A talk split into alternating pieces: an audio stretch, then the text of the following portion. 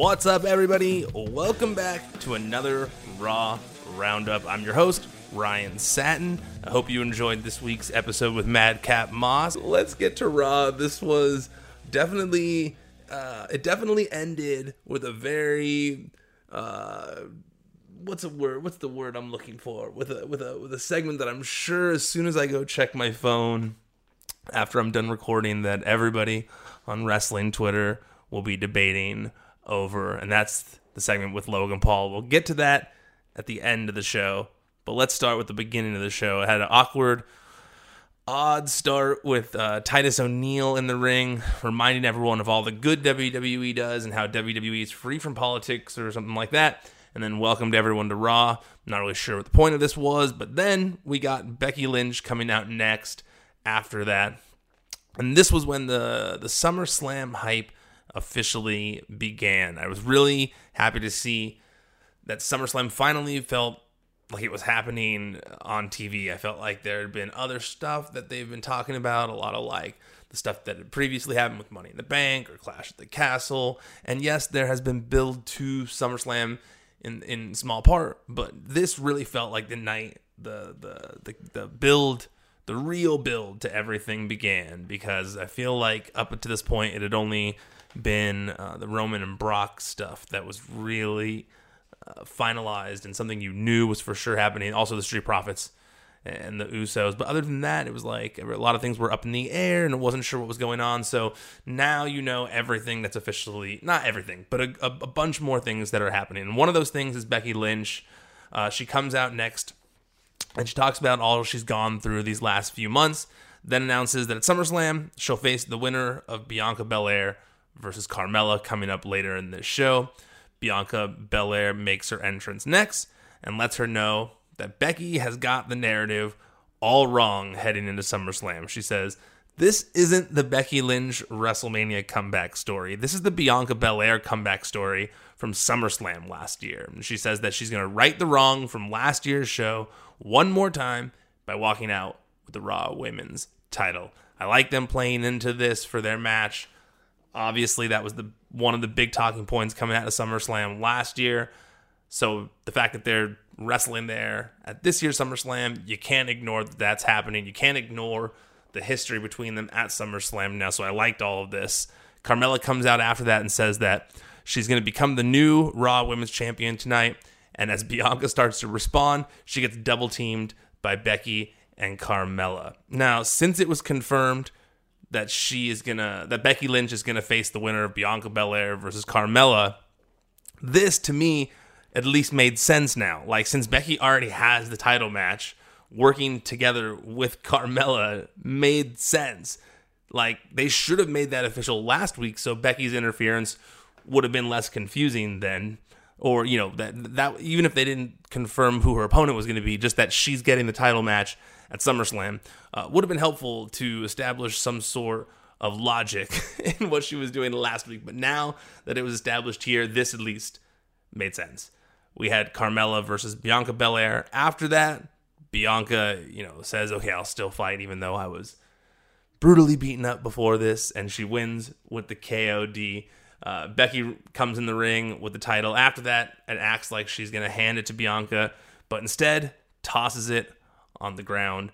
To me, this felt like it was supposed to look similar to the incident between Charlotte and Becky recently, just like to amplify the drama between these two, and I like that. Worked for me. I really do think that these two are going to have a good match. They have great chemistry together. So yeah, I liked how this goes. I will say though, I genuinely don't know who I think is going to win the match between Bianca and Becky. On one hand, Becky needs to start her comeback. I feel like she's been on this downward spiral for a long time now, and she needs to be on the upward spiral heading towards WrestleMania. On the other, I definitely don't think it should once again happen at the expense of Bianca Belair. So tricky booking here. I really wonder what's going to happen and who's going to come out on top of this. You'd think that Bianca needs it more. This should be, you know, her moment right now. But also, Becky Lynch is one of the top stars in all of WWE. It's a tough one. I wouldn't want to be in the Booker's shoes in that one. I wouldn't want to be part of the creative team trying to figure that one out, because there's a lot, I'm sure there's a lot of internal debate over who should or shouldn't win. Street Profits interview after that regarding Jeff Jarrett being the special guest referee when they face off against the Usos at SummerSlam. And they say it doesn't matter who the ref is because they'll be winning the tag titles at SummerSlam in Nashville. They're not, look at me, blah, blah, blah, listen to me. Old marble mouth over here. The duo are then interrupted by MVP and Omos, and a match is set up for later between Omos and Dawkins. We had the KO show with Riddle after the break. Kevin says that he had become obsessed with Ezekiel and Elias, which is why he's been gone the last few weeks, but now he's refocused. He then proposes to Riddle that they form a team together, saying that RK-Bro was good, but Bro-KO could be great. You know, it's funny, you know, because Riddle points out next that Kevin is the biggest liar he knows based on his past. And I think it's funny here because no matter how many times Kevin Owens turns on someone, we always get excited at the potential of him doing some sort of random team with a new person. I think we always fall for it, no matter who. And when I was watching this, just the name Bro-KO was such a... got me so hyped that I was like, okay, yeah, I'm okay with replacing... I guess not replacing, but in the, while Randy's out with whatever he's dealing with injury-wise, while he's out with the back injury, I was like, oh, you know... Bro-KO could be a good way to keep these two busy for a while, just like it was a good way to keep Randy Orton busy for a while, and also help Riddle. So the thought of it did kind of excite me a little bit, but then, you know, Owen says he's turned a new leaf, and then he makes a valid, and then he I will say too, he also makes a valid point here by saying, you trusted Randy Orton, the biggest snake in the history of WWE. Nobody has ever been less trustworthy than Randy Orton, okay? And honestly, valid point for someone like Kevin Owens to bring up when trying to form a team with someone. He's like, he thought, it almost feels like he thought, like, maybe this one will be different. Maybe this one will be different. But instead, Riddle gets pissed about the Randy Orton slander, and he gets in Kevin's face, you know, not having it at all. Rollins' music hits after that, and he attacks Riddle from behind. Then he hits the stomp. Kevin vanished in all of this, so it kind of appeared to have been a setup with Rollins, but Graves did insist on commentary later that it was not.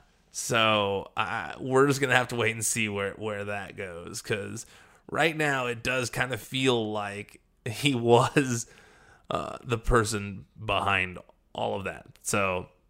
we'll have to wait and see still, but it's only a matter of time before we find out. Oh, no, look at me. I'm looking at my notes over here, and I clicked the wrong button. Now they're gone. Okay, I got them back, guys. Don't worry. My notes are here. Okay, yeah, we're here.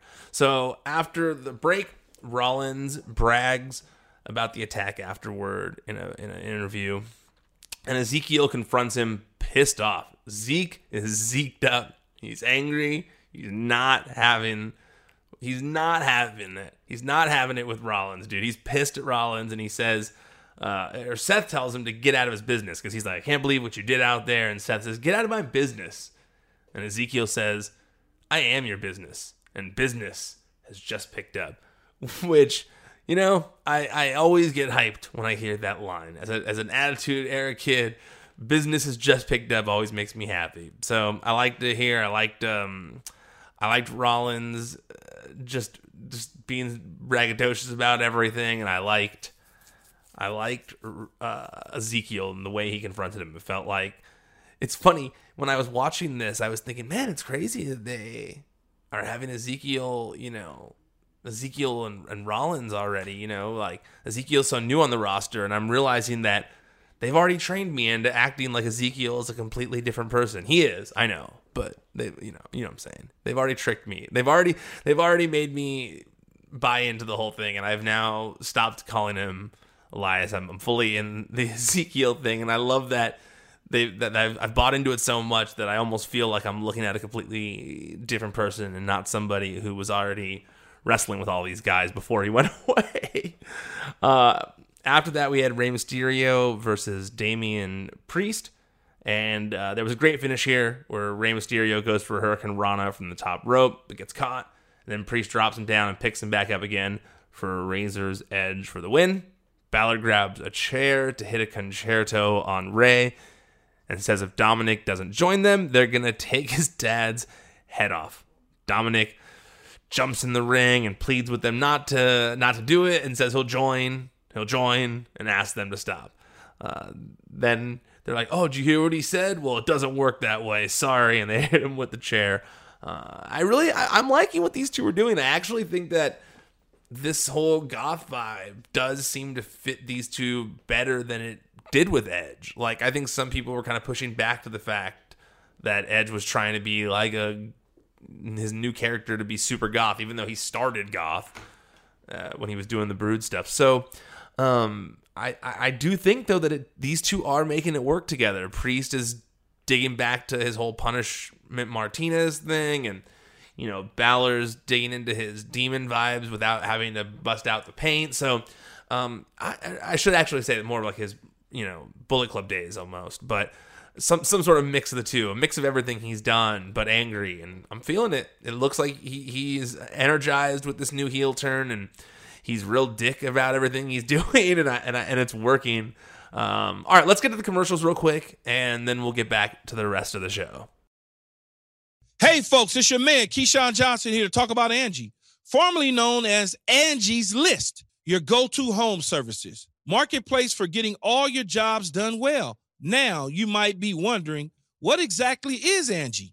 Well, let me tell you, it's the nation's largest home services marketplace, connecting over 150 million homeowners with skilled professionals to tackle any project, big or small. As a homeowner myself, I always have things I want to work on for my house, whether it's general home renovations or fun projects like putting in a pool. With over 200,000 pros in their network, Angie makes it a breeze to research, compare, and hire pros, ensuring every job is done well. Whether you're fixing a leaky faucet or planning a full kitchen renovation, Angie's got your back. And get this, folks. Angie's pros aren't just any old contractors. They're your neighbors, often running small businesses right in your community. Plus, they've been rated and reviewed by others in your area, so you're getting quality service. So why stress over home projects when you can turn to Angie? From finding the best price to scheduling a pro at your convenience, Angie's got you covered every step of the way. So get started today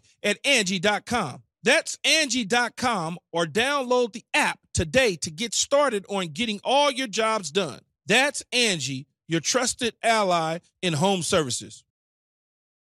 All right, we had Seth Rollins versus Ezekiel next, and Rollins wins the match with the stomp. This was a solid competitive match that properly showcased both superstars without devaluing either, so I was super into it. I'm liking everything Zeke's doing. I'm liking everything they're doing with him. I even like his Titantron with all the cheesy catchphrases on it. I think it's working. I think crowds are into it. The internet seems into it. I think, obviously the question could be asked of like how long can something like this last? But kind of like I said just a minute ago, I already have kind of gotten over the whole Elias aspect of this and just kind of like accepting that this is Zeke now. So yeah, they're even hyping up eventually doing the third brother now. So I got no issues with this, and I think they're doing a really good job with everything related to Ezekiel. So they also hyped after that next week there's going to be a Rey Mysterio 20th anniversary celebration at Madison Square Garden, and I'm assuming that this is where Edge returns, or at least maybe like his return is teased for SummerSlam here, since the latest vignette that we saw on Raw had a Rey Mysterio mask in it and ended with the tease of someone writing, "I am coming to blank" in blood. Well, they didn't have the blank, but that's how the writer in me feels like I'm playing Hangman when I see that. So the rest of it we did not see.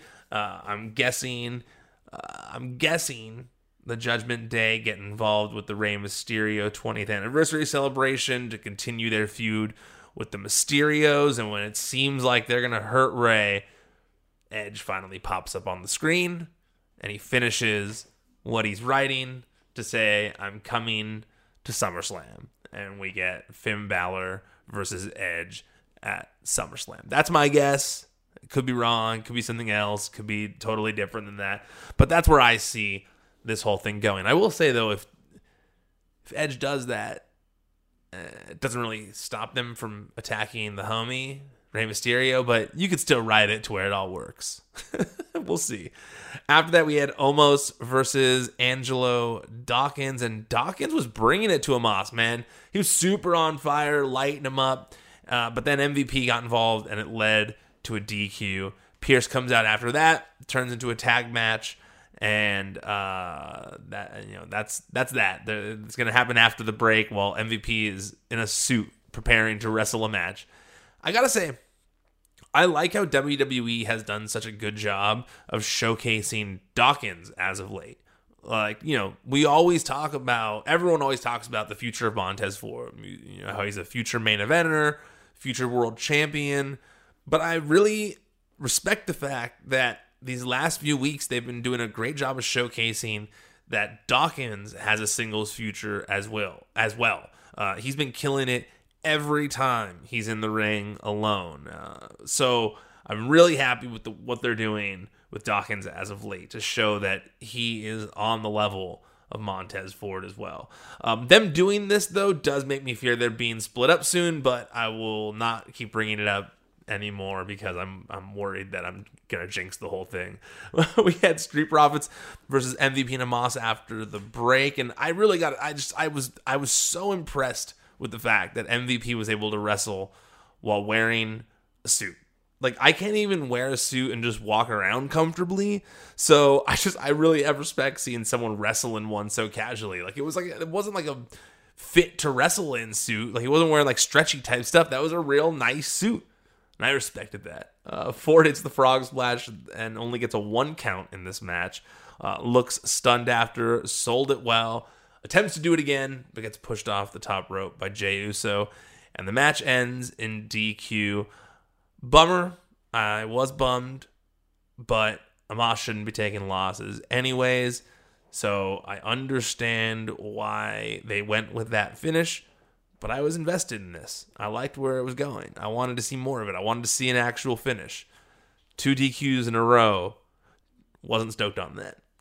Veer walks up to Sarah Schreiber backstage afterward and just stares at her awkwardly, says boo, and then laughs and walks off. Not sure where this is going. Not sure where that's going at all. You went from dominant monster to goofy, laughy guy backstage real fast. I shouldn't say in record time, but in quick time. So hopefully he doesn't become a comedy character. I feel like there was potential in what they were doing with him. So I want to see them get back to it rather than go a new direction.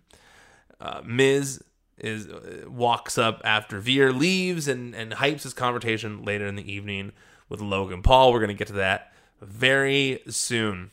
Theory's in the ring, talks about how he's going to cash in at SummerSlam, and then he shows footage of Brock F5ing Otis through a table last week, claims that everyone is just jealous of him, which is why no one likes him, and that no one is on his level in WWE.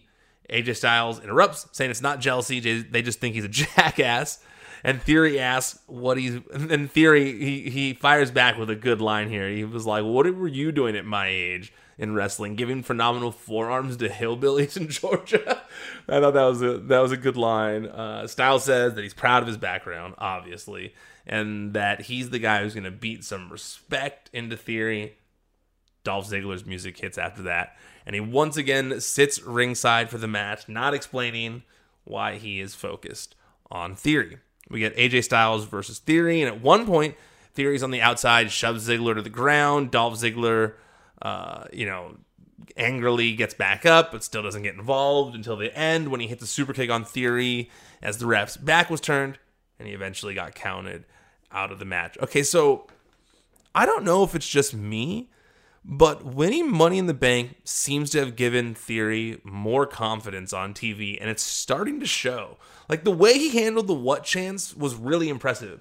And, like, some people crumble under that sort of thing, but he really didn't. He, if anything, he responded in a way that made the audience want to boo more, but not in a way that made it look like it was affecting him. It was more like maybe his character, but not the performer. The performer didn't seem thrown off by the what chance, and sometimes I find that to be impressive because it's got to be difficult to have that many people trying to throw you off balance at once. And I feel like, I don't know, man, just like when I was watching him tonight, it was the first time where I said to myself, you know, like, I don't know about the first time, but I know while I was watching, I was thinking to myself, this guy really looks like he belongs here. You know, he looks like he could maybe be a future world champ. You know, for a long time, I think that it's been hard to see that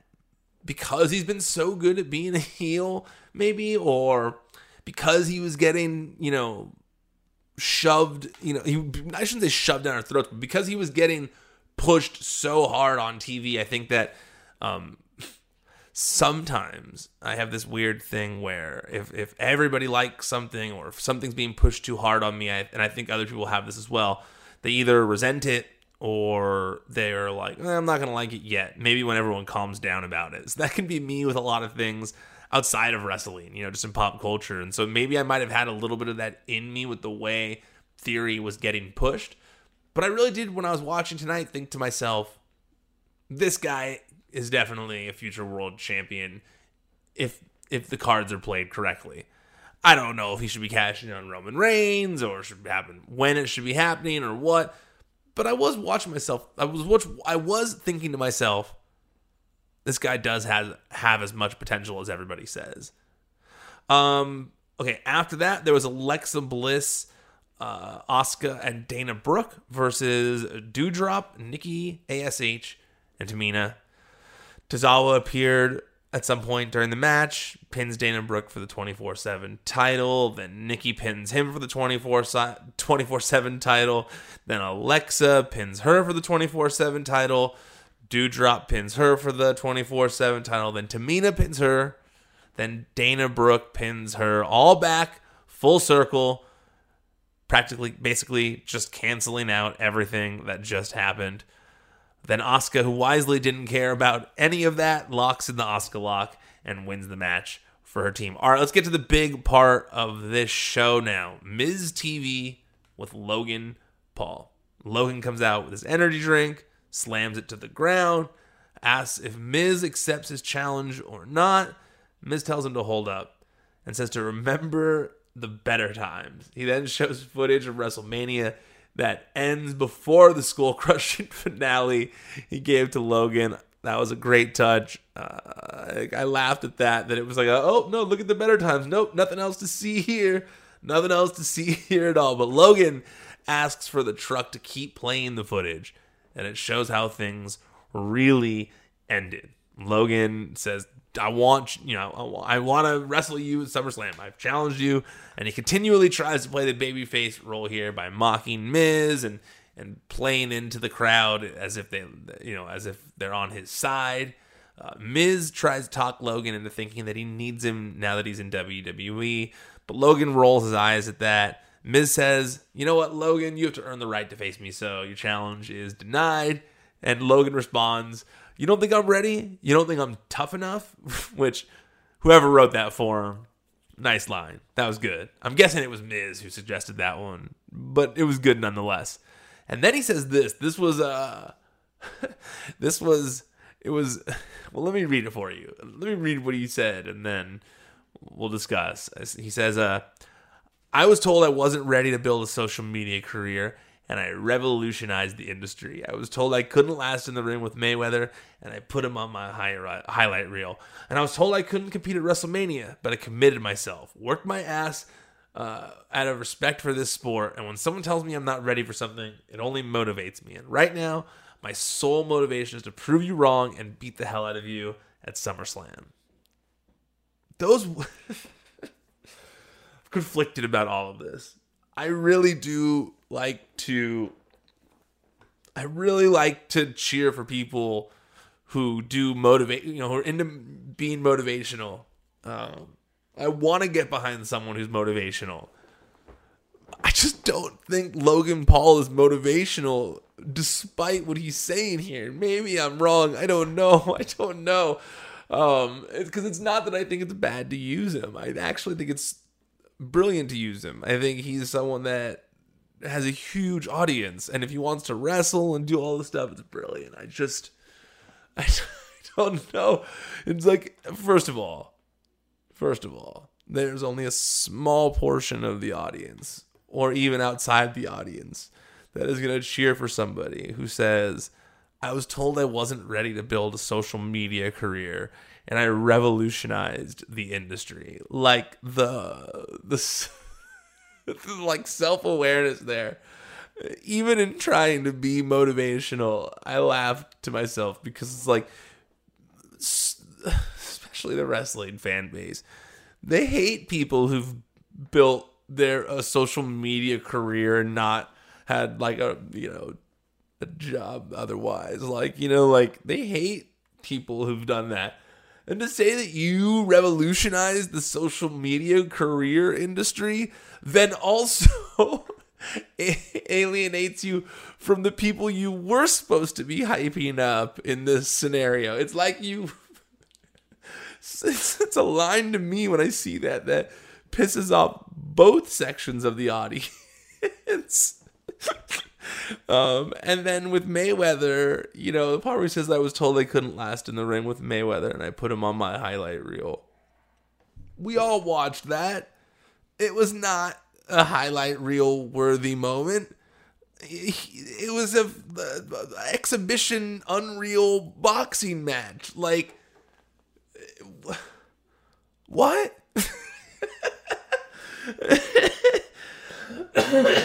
Yes. Maybe people said he couldn't compete at WrestleMania, and he committed to it, and he worked his ass off out of respect for the sport. Smart to say, so that he could be, you know, looked at like Bad Bunny, but I don't think that, you know, just you could see from the work that Bad Bunny put in comparatively that it's not quite the same as what we saw with him. However, still good to say this. I just felt like the intent was so motivational, and I laughed at the things that were said in it because it was just like, I don't know. I think that in order to be a babyface, you have to do some sort of act of heroism at some point. And in my opinion, to be able to turn face. And we haven't really seen that yet. We've just seen him talk about how good he is. And that's kind of what a heel does, which is what he is. So that was my thoughts on that. Logan says he'll be on Raw next week from Madison Square Garden, where he's going to host an episode of Impulsive TV. Miz says he doesn't care because the answer is still no. Logan says that's the exact answer he'd expect from someone with two blueberries between his legs, and gets the crowd to chant Tiny Balls. Once again, smart to show he's one of the people, a fan. He's been watching. He knows the Miz has tiny balls, just like all the fans. Smart. Another good smart line. That one was a good way to get the crowd on his side. And then because of the tiny balls chant, Miz says, you want the Miz versus Logan Paul at SummerSlam? Then I accept. Logan Paul ducks clothesline from the Miz and hits him with a double leg, then clotheslines Miz out of the ring, but Ciampa attacks Logan from behind. They attempt to beat him down, but Logan Paul escapes to the back. Whew! All right, well, next week should be an interesting show. I'm excited to see it, actually. I think that, you know, regardless of what you think about Logan Paul, what I think about Logan Paul, I do find it entertaining to see what he's doing in WWE. So far, it's been an interesting, you know, second, you know, feud for him. So yeah, I'm interested. They've hooked me. They've got my interest. So gotta mute my computer. Sorry, but yeah, they've got my interest. So I'm looking forward to seeing where the rest of this goes next week at Madison Square Garden. Same for my Edge prediction. Do you guys agree with me? Let me know. Reply, hit me up with a tweet. Let me know if you think let me know if you think Edge is coming back next week at Madison Square Garden. All right, I'm done here. We've got Out of Character with Madcap to listen to. You've got this. You'll have SmackDown Roundup on Friday. So until then, thank you so much for listening. I appreciate it very much. We'll be back soon to talk about some more wrestling on Friday night. See you then. Peace.